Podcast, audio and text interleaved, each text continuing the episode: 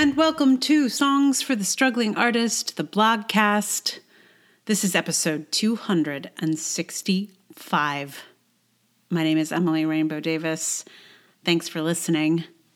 Today's blog is about a television show again. I'm sorry. I don't. I as is, I watch television now. I guess is my is my thing. This is not again not a Spanish television show for for a change. Although I I am still watching them.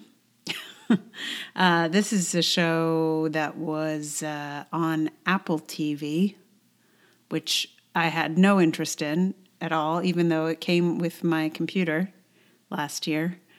Uh, and then I was like, oh, it's going to expire. I guess I better see if there's anything on it now. There wasn't when I first got it. And, uh, and of course, like as soon as I, uh, as soon as my like subscription ran out, like three, three or four things came up. But before that, I was like, uh, there's no show I want to watch on this. Uh, there, there's a couple worth seeing. Um, anyway, I, I, it's not worth paying money for it. If it was free, it was, you know, it's fine. It's fine for free. It's not fine for money. But anyway, this blog is about a show called Mythic Quest, which, you know, it does have the word myth in it.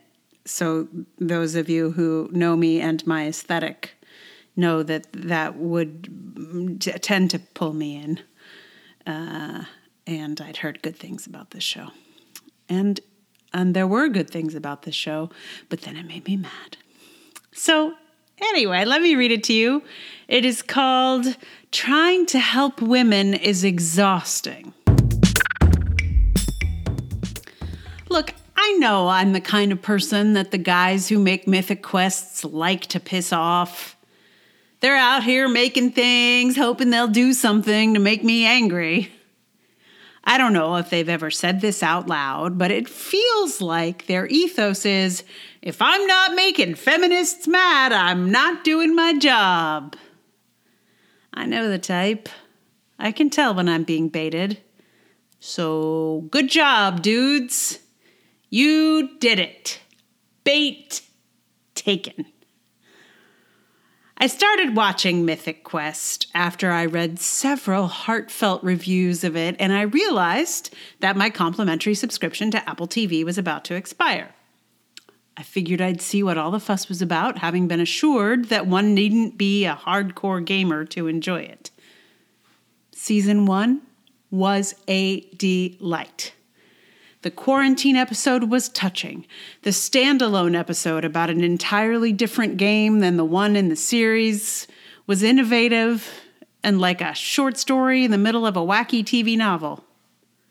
They got me to like these people in season one, and then they started throwing punches. There were some little digs at first.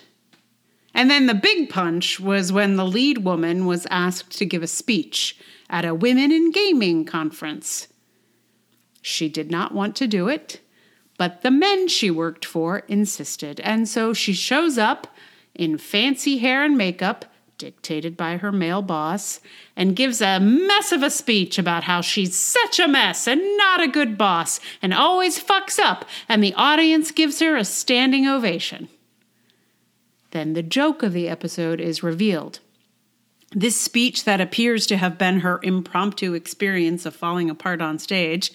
Oh, I can't see the teleprompter. Oops, I farted, etc., was entirely scripted by her boss. He's written her whole experience. Her success is really his. It's pitched as her success because she manipulated him into writing it, but really, it's clear the writer is so good. He knew her so well and knows what women want so much. He would be an even better woman than a woman is. When I watched this episode, season one had given me such goodwill. I decided that these guys made this choice because of the joke. It makes for a big payoff, comedy wise, to reveal that the boss is the author of the speech. It is funny. So, while what it implies is that women are not even capable of speaking for themselves on the subject of women, you can sort of forget the message because of the joke. I mean, I couldn't. I was pissed. But I, I think the average person could. But then there was the episode where another woman, the shrill feminist character, drives the boss somewhere. She's going on and on about her relationship with her partner, and the boss explains to her that she's missing her chance to get him to help her with her career. He tells her this is her moment to give her elevator pitch. He asks her what she wants. She cannot answer. She doesn't know what she wants. She doesn't even know what an elevator pitch is. The boss is frustrated. He says something like, Trying to help women is so exhausting. This scene infuriated me. It's still infuriating me because it seems to imply that all us ladies out here complaining, nay, whining about wanting a seat at the table wouldn't know what to do with it if we were given one. We don't even know what an elevator pitch is. How is a white guy boss supposed to help these people who don't even know what they want? I realize I, I am meant to be the butt of the joke here as one of those women advocating for social change, but I don't think that's why I don't find it funny. I can love a good joke at my own expense. I enjoy the women's studies major in the Legally Blonde movie petitioning for an Ovester, for example.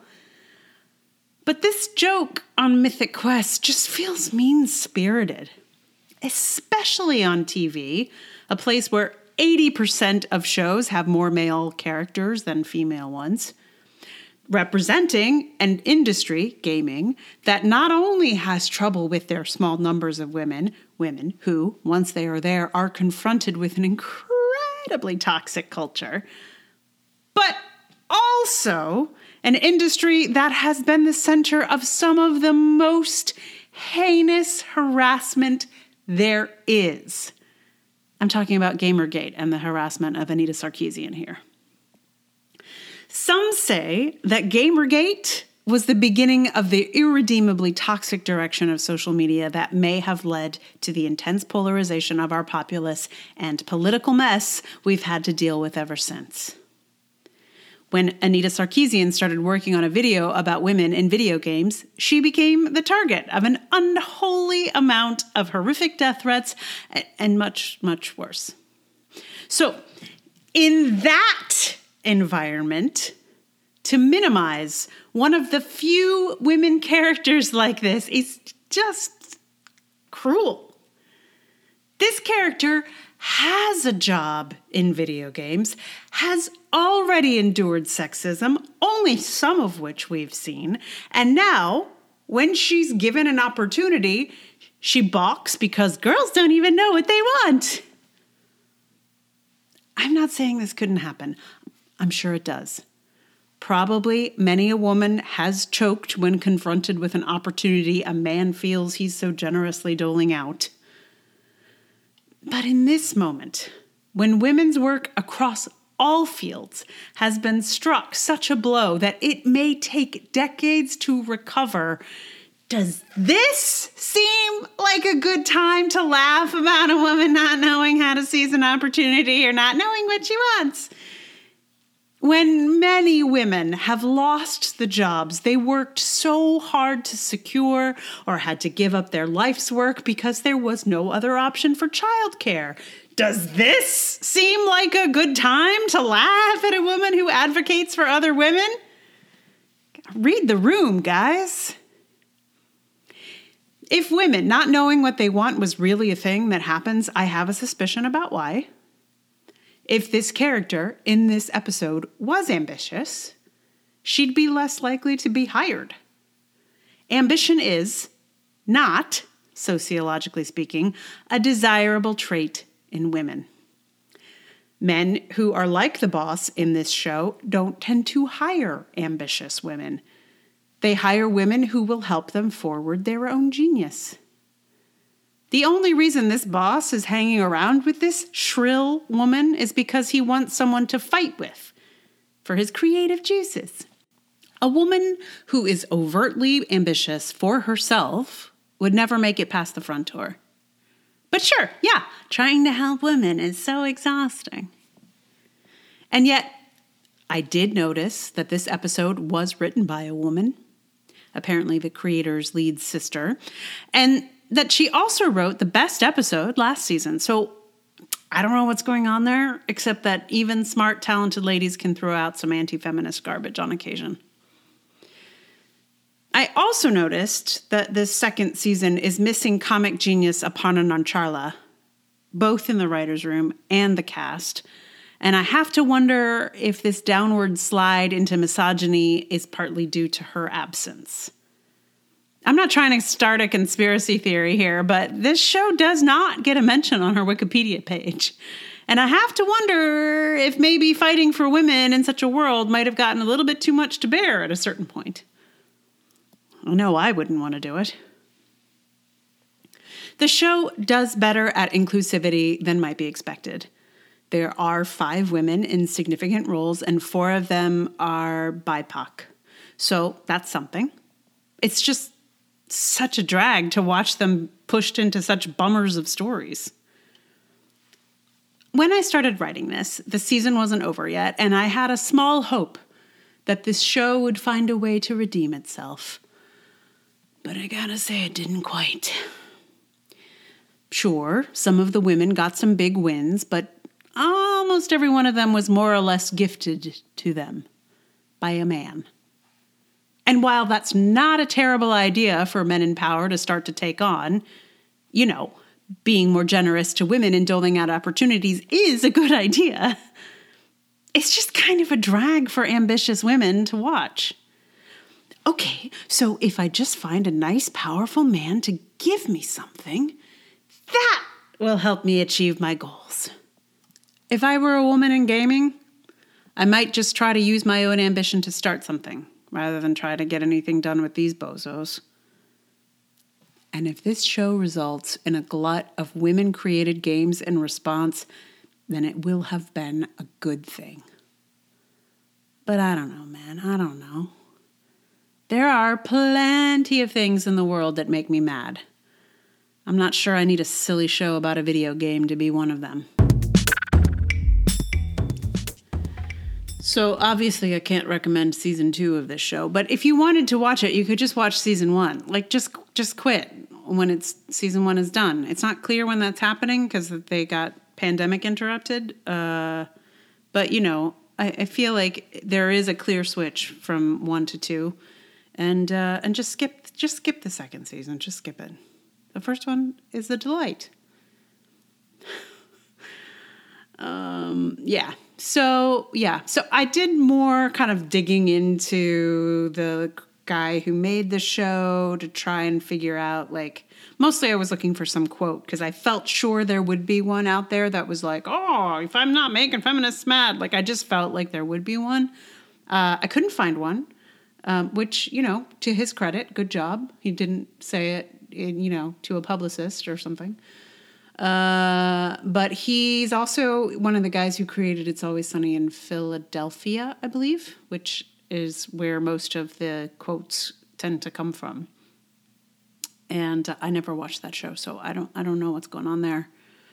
Um, but yeah, he's an interesting character. The character is an interesting character. I, I don't know about the person. Uh, yeah, it is a mystery. So it's a, how did this show become so different? I guess is my that's my question. Uh, and we and there's no one talking about it. Everyone is, uh, yeah, not not talking about it. So I think something happened, but nobody will say. Um, so that that's that. I, I hope it makes any sense, even if you have not seen Mythic Quest. I feel like there's some some something's going on in there. Um, yeah. So for a song, I got you another well running dry. because I was sort of working on both of them. And uh, I feel like for a lot of you know this this post references what's happened to a lot of women over the course of the last year and a half. And um, i feel like a lot of women's wells are running very dry. Uh, so it's not a huge stretch. And certainly this this well running dry song is much more appropriate to this post than the previous so if you haven't listened to the previous episode, that one features the song popularized by Otis Redding. This one is Buck Owens. So uh, in a moment, I will sing that for you on ukulele. Meanwhile, thank you so much for listening. If you like the show, please tell someone about it. Like, share, subscribe, tweet, retweet, do all the things. Uh, and if you would like to support it with your dollars, there's patreon.com slash Emily R. Davis. There's Ko-fi, there's PayPal. All those links are in the show notes. Always appreciated, and thank you. And thank you for your ears on the on the podcast. So yeah, without further talk, I give to you You'll Never Miss the Water.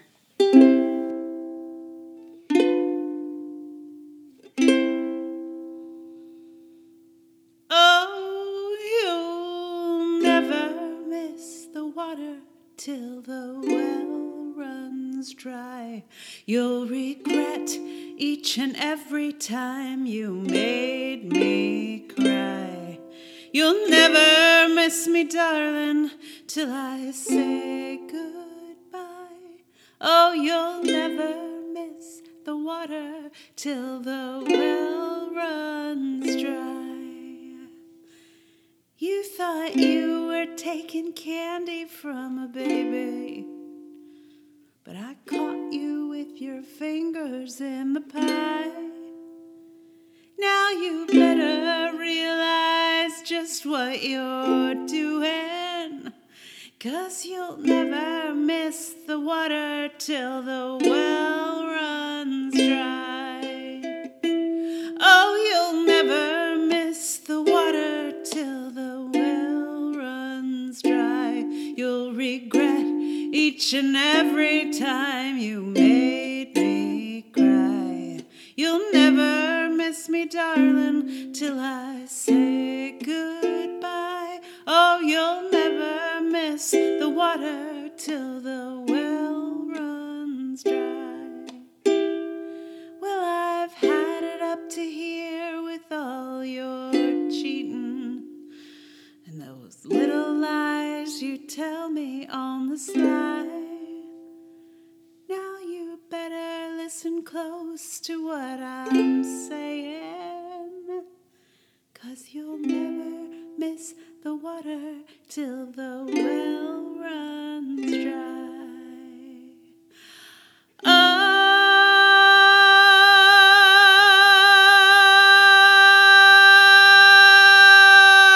you'll never miss the water till the well runs dry. You'll regret each and every time You'll never miss me, darling, till I say goodbye. Oh, you'll never miss the water till the well runs dry. Oh, you'll never miss the water till the well runs dry.